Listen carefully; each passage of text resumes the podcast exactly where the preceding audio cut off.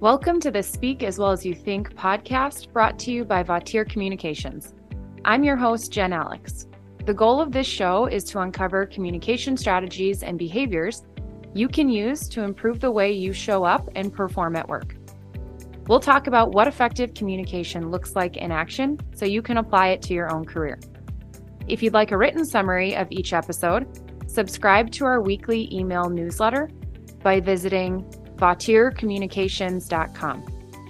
That's V A U T I E R communications.com.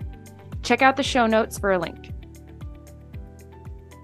Welcome back, everyone. Today, John Vautier, Vice President of Vautier Communications, and Matt Nasser, our newest account executive with Vautier Communications, are joining me to talk about pausing and how awkward yet important those are. Welcome back, both of you. Thanks for joining. Thanks, Jen. Glad to be here. Me as well, Jen. Thank you.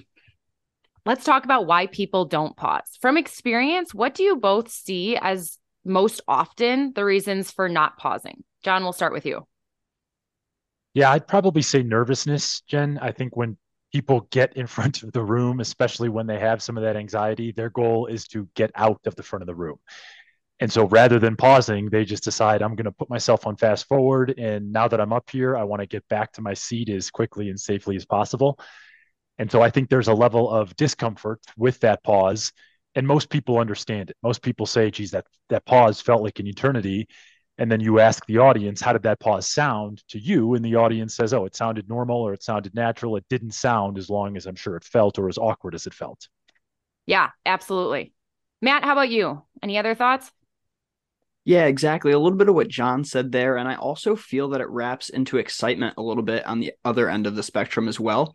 I feel when people get up to the front and decide to present, they almost are so ready to give all of the ideas to the entire room that they don't realize how quickly they're speaking or how there's no processing really going on in between their thoughts. And that tends to lead to them racing through and rushing through their presentation, maybe not taking any of those pauses or pausing for questions or anything of that sort as well. Yep. Yeah, that's a great point. And then the other piece, kind of piggybacking off of that, Matt, is that sometimes we're in a hurry. So let's say we were supposed to be on for a meeting from one to two with a group and everything has run late over the day and things have been getting pushed back. So now all of a sudden you might not be getting on with that group until 1:30. You still have to be done by 2. So you're trying to take let's say an hour's worth of content and figuring out how do I shove that into 30 minutes. For a lot of people rather than figuring out what are my key points or the key takeaways I want this audience to know. It's let me just talk as quickly as I can to still try and get 60 minutes into now 30 minutes or less. Matt, let's go to you. What is the issue with very short or having no pauses at all? I think the beginning is what you said, where trying to find purpose in either a presentation or a talk, a lot of times when people don't pause at all, their ideas blend together with that, you don't really build out any message organization for your reader or your listener. Uh, these unrelated ideas are kind of not separated without the pause, and your listener is left to figure out what you mean exactly by the meaning. Yep. What that can cause is your statement to come across with emphasis on the purpose in areas that you may not have expected it. And some of those very important details may simply be left out just because the reader didn't have a chance to process it and you didn't give them the ability to process that with your pauses. As well i think that we don't allow the audience to think back to what you just spoke to and really effectively relate to your previous statements if you don't pause. Some quote that i had heard in the past week was actually that you'll be surprised what your brain can accomplish once it's given a little bit more time to do what it's designed to do and that's actually just to think things through so those pauses not only allow you to focus on what you're going to talk about next, but it also allows your reader to think about what they just heard about and what they're going to be hearing about next. Awesome. Yeah, I love that quote too. John, any other thoughts there?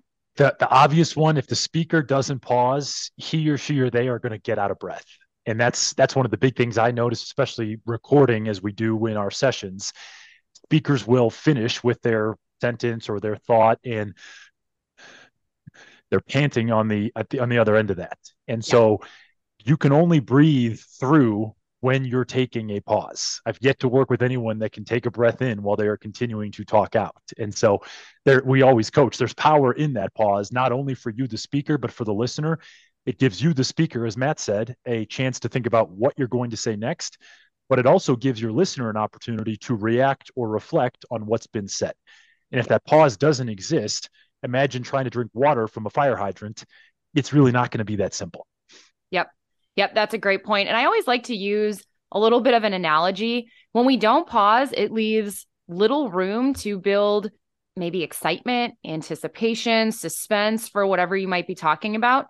If you think to any movie you watch, a lot of movies, they have this long pause in conversation. And sometimes that's where that dramatic music starts to come in. One of my favorite examples of this is the movie Jaws everybody knows whether they've seen it or not. Everybody's pretty familiar with that Jaws music that starts to come. There's usually no talking or anything that's happening. You're viewing something, but otherwise, it's just that melodramatic music that starts to come in and it starts to create that suspense, knowing that something's coming. While we don't have dramatic music that's usually playing in the background while we pause in presentations, those pauses can still create that same type of feeling in our listeners. Okay, next. The number one question we get is how long is too long? John, do you want to take that and talk a little bit more about how long of a pause is appropriate and when we might go slightly longer, slightly shorter? Yes. And I think it's a challenging question to answer because everyone feels differently about this and it is personal preference. I like this quote as much as necessary, as little as possible. Let's apply that to this specific topic here. Mm-hmm. You want to pause as long as necessary, but as short as possible for you. And let me explain on that. If you're in the middle of your talk, maybe two to three seconds, that would be enough time for you to figure out where you want to go next, but avoid dropping those non words or filler words the ums, the ahs, the likes, the you knows. Let's imagine you are asking your audience a question. You can't wait one second for that audience to answer, especially as we do more and more in this virtual world where people on the other end of the screen or on the other end of the line might be scrambling to try and get themselves off mute. Or we all realize, whether we like to admit it or not, that our audience is likely multitasking. It may take them a second to even acknowledge or realize that you've asked a question. Right. So here's where I say you can play fun with this, and you can, especially if you're in person, if you know you've got time built in and you're asking a question and you think the audience will likely have a response, give them eight to 10 seconds even if it feels awkward on your end, put a smile in there. Say, team or audience, I've set this time aside because I feel like you probably have something to share and I want to get that out of you. More times than not, someone will jump in. No one likes to sit there in total, utter silence for anything longer than 10 seconds. If you get nothing, you may fill in that response yourself. Right. You likely knew what you were looking for. You know what you're looking for. So that's an opportunity there to probably not stretch it out any longer than that 10 second mark. If you're asked a question, you know the answer, take a second, make sure there's some breathing space in there, and then give your response or your direct answer from there. If you're not sure, I would say again that three to six second window is probably okay to ponder. The key there is making sure that pause exists in silence. Because if that silence is filled in with, uh, geez, um, that's a really good uh, question all of a sudden all you're doing is filling with non-words and it's pretty clear to the audience at, uh, audience at this point that you may not have the answer and you would have been better off just saying jen that's a great question and i don't have that answer for you right now i'd love to look into it a bit more and you and i can follow up separately right yeah those are great suggestions and like you said it's not a one size fits all so some people will say well maybe i'll count to three in my head for some people, that works great. For other people, it's going to throw them off completely on their talk. And so that wouldn't be a recommendation we might make to others. And so it's finding what is, yes, comfortable, but also slightly uncomfortable for you, knowing that our comfort is usually to fill space faster. I came across this interesting article on Inc.com called Intelligent Minds Like Tim Cook and Jeff Bezos Embrace the Rule of Awkward Silence. And in that article, the journalist says the rule of awkward silence has always been valuable as a tool of emotional intelligence because it allows you to balance thought and emotion instead of simply reacting based on feeling. Matt, what do you think about that quote? And I know you read that article as well. Any other thoughts there? I think there are a few different reasons. First off, honing on, in on that part where it says simply reacting based on feeling.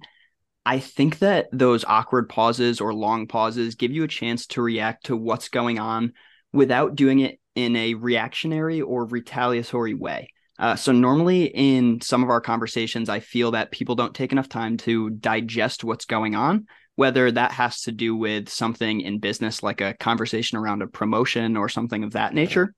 But they often react directly to the conversation in those first five to 10 seconds following it, and they blurt out exactly what they're feeling that's more talking for the sake to talk than talking to add value to the conversation. You're talking simply to get something off your chest when in reality, instant gratification is doing more harm than good.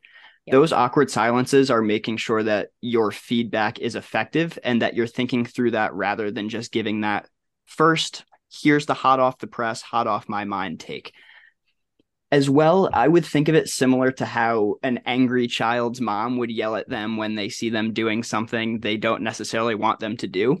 Normally, you get that first 10 seconds of they're super angry and they yell at the child, when in reality, that's not the way to handle it. The kid is not going to process that as well as they are a simple talking to. And if the mother pauses, that's normally the first thought that comes to their mind is, okay, let me take a deep breath and revisit this situation in a couple minutes. Oftentimes, you get better results like that, and that carries right over to business as well. Oftentimes, if you just give yourself the pause in between making a statement that you're going to make, simply to think before you speak, oftentimes you're going to get a better result. Awesome. Great points there. John, if we think about how that applies to presenting or communicating, the important piece isn't always about providing as much information as quickly as we can, is it? It's not. No. And it's sorting out need to know versus nice to know. And most of the time, people know a lot about the topic that they're discussing. That said, you want to share what is most important or most valuable for your listeners. And I've said this in programs before, it's a tough pill to swallow for some. Your audience doesn't care about everything you know about a topic. They're only interested in what's most important for them. Yep. And to me, that's where that critical thinking piece comes in. It's figuring out and then really siphoning off what is most important for my audience at this time. And I want to give them that information so that it's valuable, they can process it. But just because we've added more doesn't necessarily make whatever we've added better.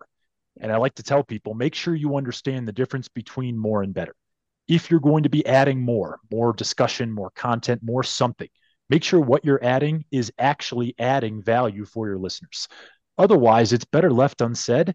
And if people want additional information or they want to hear your thoughts further, they'll ask for it. Or that could be an easy, appropriate time to say, Hey, I'd love to talk with you more about this later tonight at dinner or tomorrow when we're grabbing coffee before we start the meeting. Something in that space allows for some of that additional nice to know, as I call it, content to be shared. And on that point, all good conversations or successful meetings, anytime we are speaking with somebody else, they build in times for people to consider information, discuss it, ask a few more questions.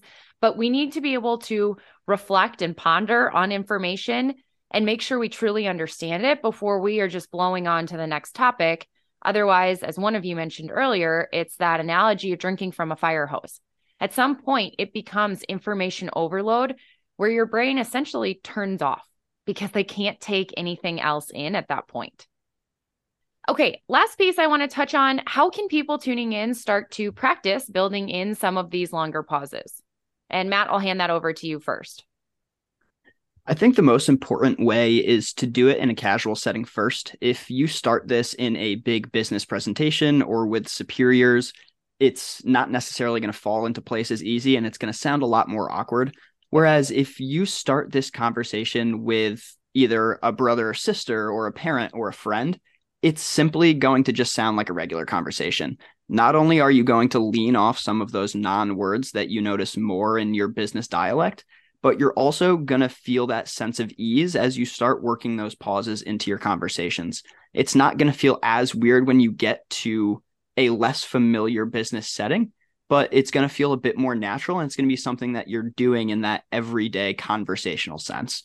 We teach all of our clients or recommend that they practice these new skills socially first because they're usually really low stress situations. You don't have to think about what you want to talk about when you're talking to a brother or sister. It's usually going through or a best friend what you've been doing that day, what's new in life. So there's there's no big stress on the content. There's no big stress on hoping to get a recommendation approved or sign off for something. And so it's an easier place to start to play around with some of these. John, how about you? Any other thoughts on how our listeners can practice these longer pauses? Yeah, I mean, for listeners who are just starting this idea or this concept, especially those of us who do a lot virtually, get your phone out, which it probably already is in most cases, and set your timer up and just hit start on your timer. This is going to give you an opportunity to, to, see visually what one to two seconds of saying nothing looks like and then in in turn what that actually feels like. Yep. That's going to help you start to guide the process. I also think getting feedback from others. We do this these conversations often and we can get feedback from one another as we finish these things up. Most people who are interacting with others especially in the workplace have hopefully safe environments to allow for that feedback to exist and you finish a talk and you say, Hey, Matt, I'd love to hear your thoughts on how my cadence was as we went through that meeting. Or Jen, can you give me any feedback you have on the pauses that I used or what I tended to do in filling some of the pauses that could have just been in silence? But getting some of that additional outside feedback will help you better understand how can I start to apply and implement this new technique of pausing without it feeling like I'm not really sure where I'm going or I don't know if this is working or not. Yep. And then the other thing I always love to tell my clients you can't go after a skill and change it until you know how it exists. So, as you mentioned, the cell phone, you can put a timer on to physically look at what does one to two seconds feel like. You can also flip your camera around and throw your video on, record yourself presenting five minutes worth of a talk in a practice round in your office, at home. You don't have an audience or anybody in front of you, and then listen to it back and listen do I have enough pauses in there? Does this feel rushed? Does it feel a fast pace with nervousness? Does it feel like a fast pace with excitement? Or where do I have room for some growth? When you start to evaluate yourself and hear it, then you can start being more conscious of forcing yourself or allowing yourself to pause just a little bit extra between your thoughts when you're up. And you always have that video camera right there with you wherever you go, you can turn it on for just a couple of minutes, listen to something, and then do some of that self evaluation and making those tweaks as you continue to move forward. I appreciate both of you coming on today to recap what we've discussed. First, those pauses in silence are important and they are necessary for both our speakers and our listeners. Pausing allows us space to reflect on what we've heard, for others to share their ideas, and for that continued critical thinking. And finally, there are things that all of us can start doing immediately to practice building in some more of these pauses. We always want to open it up to our listeners. So if any of you tuning in have questions or comments on today's conversation, please feel free to reach out to any of us via LinkedIn or an email. Thanks so much to you both. Awesome. Thanks, Jen. Thanks for having me, Jen. Thanks for listening to the Speak as Well as You Think podcast brought to you by Vautier Communications. Again, I am your host, Jen Alex. Vautier Communications is in the business of business communication skills. We coach and train both individuals and groups on how to elevate their presence and increase their impact through the way they communicate, present, and write.